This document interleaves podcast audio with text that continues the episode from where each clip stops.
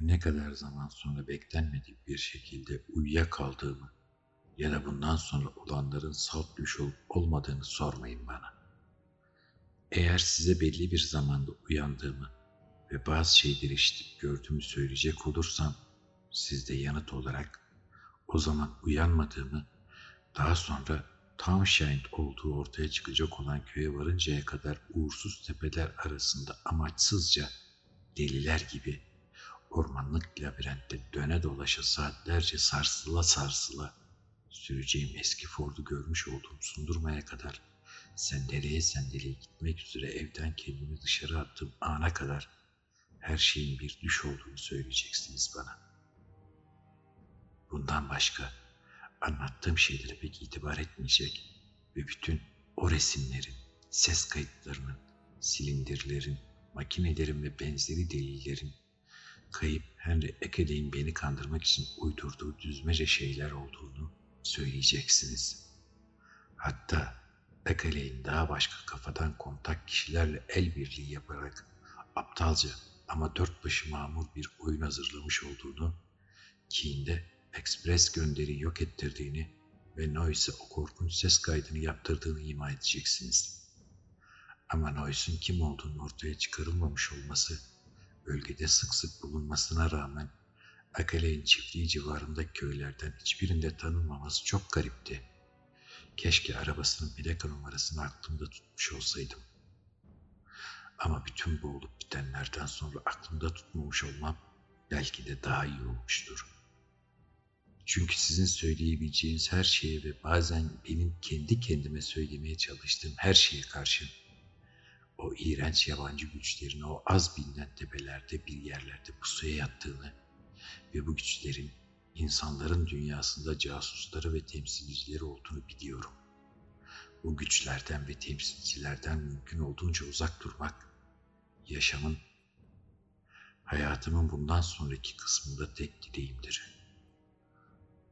Çılgın öyküm yüzünden bir şerif adamlarını çiftliğe gönderdiğinde Eckley ardında hiçbir iz bırakmadan gitmişti. Bol sabahlığı, sarı fuları ve ayak sargıları çalışma odasının zemininde köşedeki koltuğun yakınında duruyordu. Ama bundan hareketle onun yanı sıra başka giysilerin de kaybolup kaybolmadığına karar verilemezdi. Köpekler ve çiftlik hayvanlar sahiden de kayıptı ve evin dışı ile bazı iç duvarlarında bir takım ilginç kurşun delikleri vardı. Ama bunun dışında garip hiçbir şey bulunamadı. Ne silindirler, ne makineler, ne valizimde getirmiş olduğum deliller, ne garip koku, ne havadaki o titreşim hissi, ne yoldaki ayak izleri ve ne de son anda gözüme çarpmış olan kuşkulu şeyler vardı. Kaçışımdan sonra Brett Libero'da bir hafta kalarak Eckley'i tanıyan insanlar arasında soruşturma yaptım. Ve elde ettiğim sonuçlar meselenin hiç de uyduruk bir düş ya da yanılsama olmadığına beni ikna etti. Eckley'in şaşırtıcı miktarda köpek, mühimmat ve kimyasal maddeler satın aldığı ve telefon tellerinin kesildiği kayıtlara geçmiş meselelerdi. Öte yandan Kaliforniya'daki oğlu dahil onu tanıyan herkes tuhaf araştırmalar hakkında zaman zaman ağzından kaçırdığı sözlerin belli bir tutarlılığı olduğunu kabul ediyorlardı. Hali vakti yerinde yurttaşlar onun deli olduğuna inanıyor ve anlatılan olayların tümünün belki kafadan çatlak suç ortaklarının da yardımıyla hazırlanmış müthiş kurnazca bir oyundan başka bir şey olmadığını hiç tereddütsüz ileri sürerken, alçak gönüllü köylüler arasındaki her noktanın doğruluğunu teslim ediyorlardı. Bu köylülerden bazıları fotoğrafları ve karataşı göstermiş, o korkunç ses kaydını dinletmişti. Köylülerin hepsi ayak izlerinin ve vızıltılı sesin, tıpkı atalarının anlattığı efsanelerdeki gibi olduğunu söylüyorlardı. Köylüler ayrıca, Eckley'in karataşı bulmasından sonra evinin etrafındaki kuşkulu görüntü ve seslerin giderek arttığını fark edildiğini ve şeytana pabuç bırakmaz türden bazı kişilerle postacı dışında kimsenin evine uğramaz olduğunu da söylediler. Karadağ'da, Toparlaktepe'de tekinsiz ünü çok yaygın yerlerdi ve birisini bile yakından araştırmış bir kişi olsun bulamadım. Ceren'in tarihinde zaman zaman insanların kaybolduğu herkesçe kabul ediliyordu. Ve şimdi bunlara bir de akademi mektubunda sözünü ettiği serseri Walter Brown eklenmişti. Sel zamanı kabarmıştı ve Strever'da bu garip cesetlerden birini şahsen görmüş olduğunu düşünen bir köylüyle de karşılaştım. Ama öyküsü gerçekten ciddiye alınmayacak kadar karışıktı. Brett Libero'dan ayrılırken bir daha asla Vermont'a dönmemek kararındaydım ve kararımda sebat edeceğimi hissediyordum. Bu yabanıl tepelerin korkunç bir kozmik ırkın ileri karakolu olduğu kesindi. Neptün ötesinde dokuzuncu bir gezegenin, tıpkı bu güçlerin söylediği gibi, burnunu gösterdiğini okuduğumdan beri daha az kuşku duyuyorum bundan. Gökbilimciler pek fazla kuşkulanmadıkları o iğrenç adlandırma yetenekleriyle bu şeye Plüto adını verdiler. Bunun gece karanlığına gömülmüş Yugot'un ta kendisi olduğundan şuncacık kuşku duymuyorum. Ve onun korkunç sakinlerini bu şekilde ve tam da bu anda gezegenlerinin bilinmesini istemelerinin gerçek sebebinin ne olabileceğini ne zaman düşünsem korkudan tir tir titriyorum. Bu şeytani yaratıkların yavaş yavaş dünyaya ve normal sakinlerine zararlı yeni bir politikaya yönelmediklerine kendimi boş yere ikna etmeye çalışıyorum.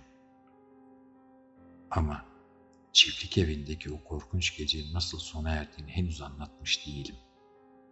Söylediğim gibi sonunda huzursuz bir uykuya daldım. Korkunç manzaraların görünüp kaybolduğu bölük pörçük düşlerle dolu bir uykuya.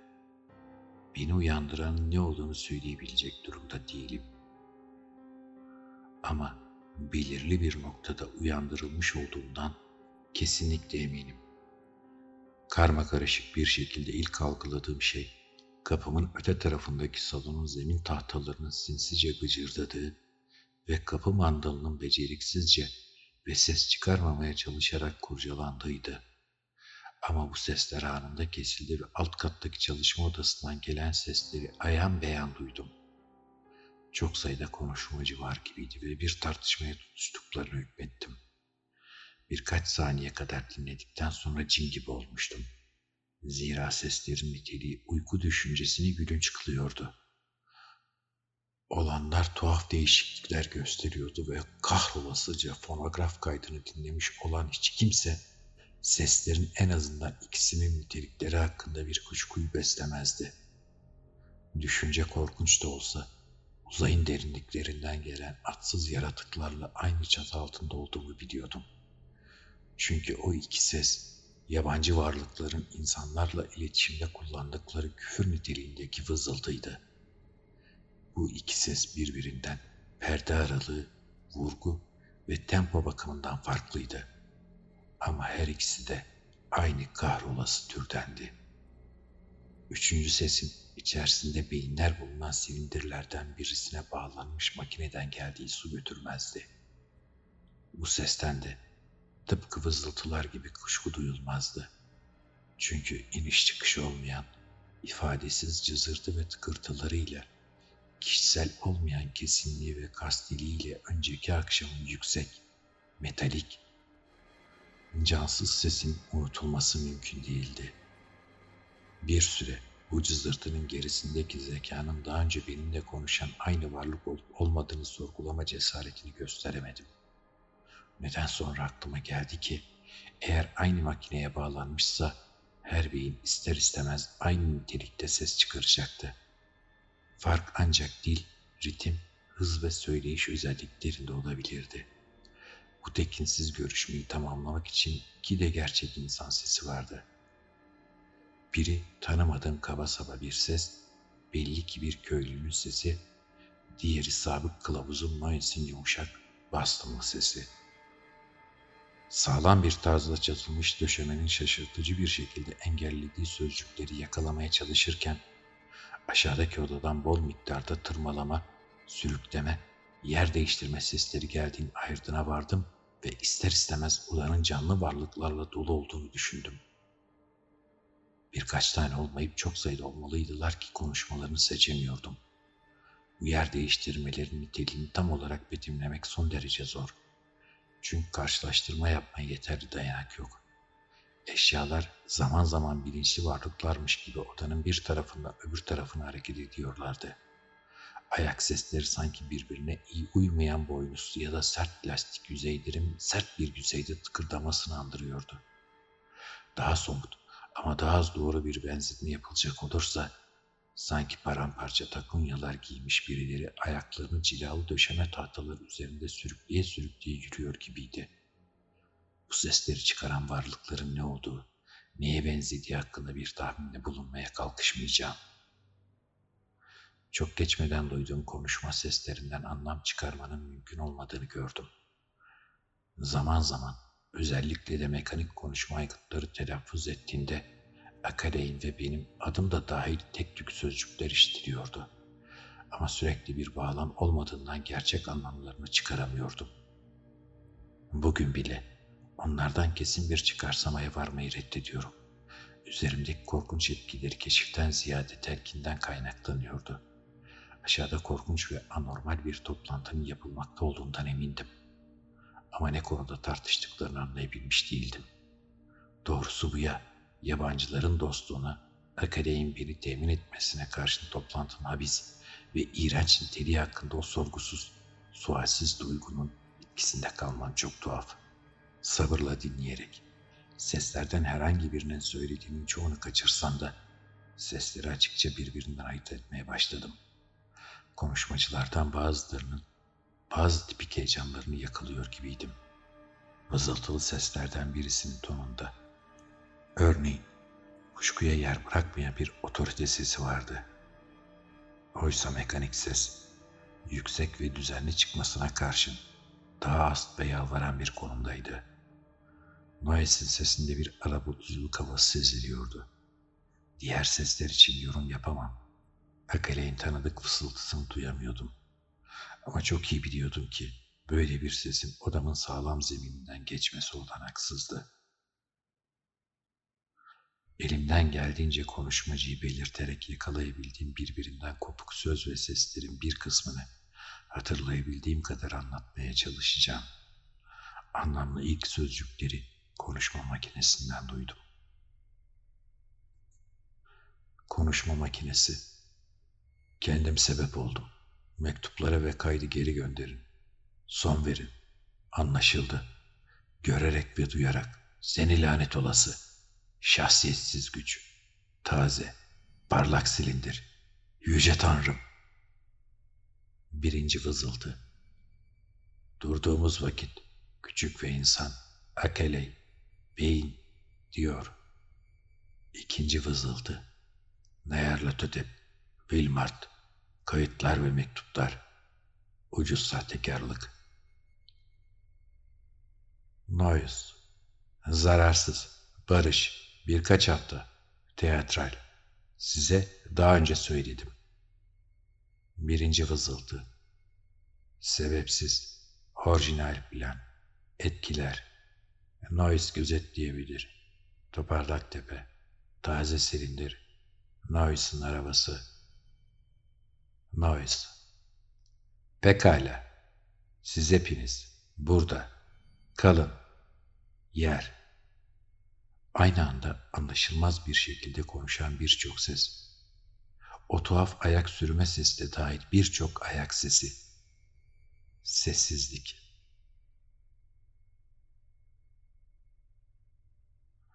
İşte şeytani tepeler arasındaki tekinsiz çiftlik evinde, sağ elimde bir tabancanın kabzasını sıkı sıkıya kavramış, sol elimde bir el feneri, tamamen giyinik olarak uzandığım, üst kattaki o tuhaf yatakta kas katı yatarken kulağıma çalınanların özeti.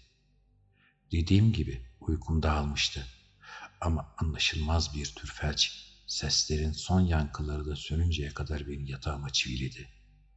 Aşağılardan bir yerlerden eski Connecticut saatinin telaşsız tiktaklarını duydum ve uyuyan birinin düzenli uğultusunu seçtim. Tuhaf bir oturumdan sonra Akale uykuya dalmış olmalıydı. Zannımca buna ihtiyacı vardı. Ne düşüneceğimi ya da ne yapacağımı bilmiyordum. Peki ama Daha önceki bilgilerin neden olduğu beklentimin ötesinde ne duymuştum ki? Yabancıların artık serbestçe eve girip çıktıklarını bilmiyor muydum? Akali'nin hiç beklemediği bir anda ziyaret edildiğine şüphe yoktu. Ama bölüp bölçük işittiğim bu konuşmada bir şeyler beni ölçüsüz derecede korkutuyor. Zihnimde en ufak, en korkutucu kuşkuların doğmasına ve uyanıp da bütün bunların bir düş olduğunu anlama isteğin uyanmasına yol açıyordu. Sanırım bilinçaltım, bilincimin henüz ayrıtına varmadığı bir şeyler yakalamış olmalıydı. Akale'ye ne demeliydi ya? Dostum değil miydi? Bana zarar verilmesi düşünülüyorsa karşı çıkması gerekmez miydi? Aşağıdan gelen huzurlu horlama sesi ansızın şiddetlenen korkularımı gülünçleştiriyordu. Akale'nin ele geçirilerek mektuplar, resimler ve fonograf kaydıyla beni dağlara çekmek için bir yem olarak kullanılmış olması mümkün müydü? Çok şey bildiğimizden bu yaratıklar ikimizi birden mahvetmek niyetinde olabilirler miydi?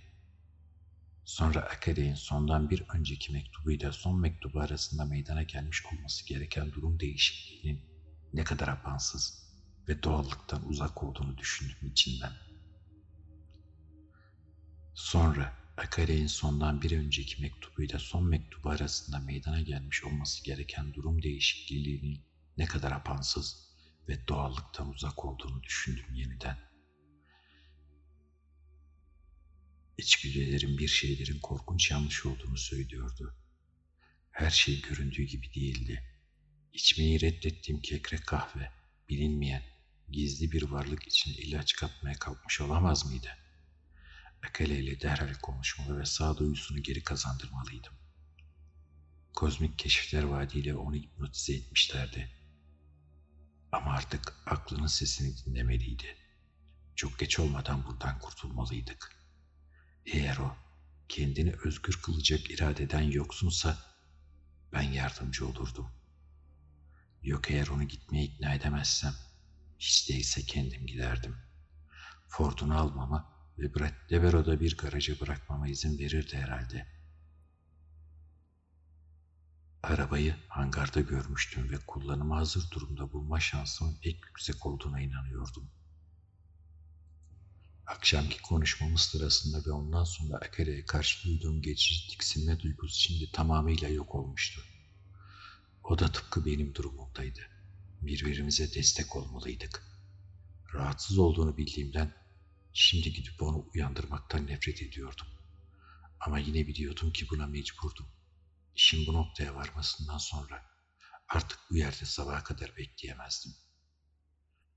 Sonunda kendimi harekete geçebilecek gibi hissettim ve kaslarıma yeniden kumanda edebilmek için şiddetle gerindim. Bilinçten ziyade içgüdülerime uyarak sakınımla yerimden kalktım. Şapkamı bulup başıma geçirdim ve valizimi alarak el fenerinin ışığında merdivenlerden aşağı inmeye başladım. Gerginlik içerisinde sağ elimle sıkı sıkıya tabancamın kabzasını kavramıştım ve sol elimle de hem valizi taşıyor hem de el fenerini idare ediyordum. Gidip evdeki benden başka tek canlıyı uyandıracak olduğuma göre neden bu kadar sakınımlı hareket ettiğimi gerçekten de bilmiyordum. Gıcırdayan merdivenlerden aşağı, Hole ayak parmaklarımın ucunda inerken uyuyan adamın sesini daha açık duyuyordum. Onun solundaki odada, daha önce girmediğim oturma odasında olduğunu hissettim. Sağımda içinden sesler işitmiş olduğum karanlık çalışma odası vardı. Oturma odasının kilitli olmayan kapısını itip içeri girdim. El fenerinin ışığında horultunun kaynağına yöneldim ve nihayet ışığı uyuyan adamın yüzüne tuttum. Ama bir sonraki saniye ışığı aceleyle başka bir yöne çevirdim ve bir kedi gibi sakınımla gerisin geri hole doğru çekilmeye başladım. Sakınımlı davranmamın nedeni bu sefer içgüdü olduğu kadar akıldı da. Zira divanda uyuyan Akale olmayıp sabık kılavuzum Noes'ti. Gerçek durumun ne olduğunu kestiremiyordum. Ama akıl en emniyetli şeyin mümkün olduğunca kimseyi uyandırmadan önce bunu öğrenmek olduğunu söylüyordu. Tekrar Hole'ye ulaşınca oturma odasının kapısını sessizce çekip ardımdan kapattım. Böylece Noes'in uyanma olasılığını azaltmış oluyordum.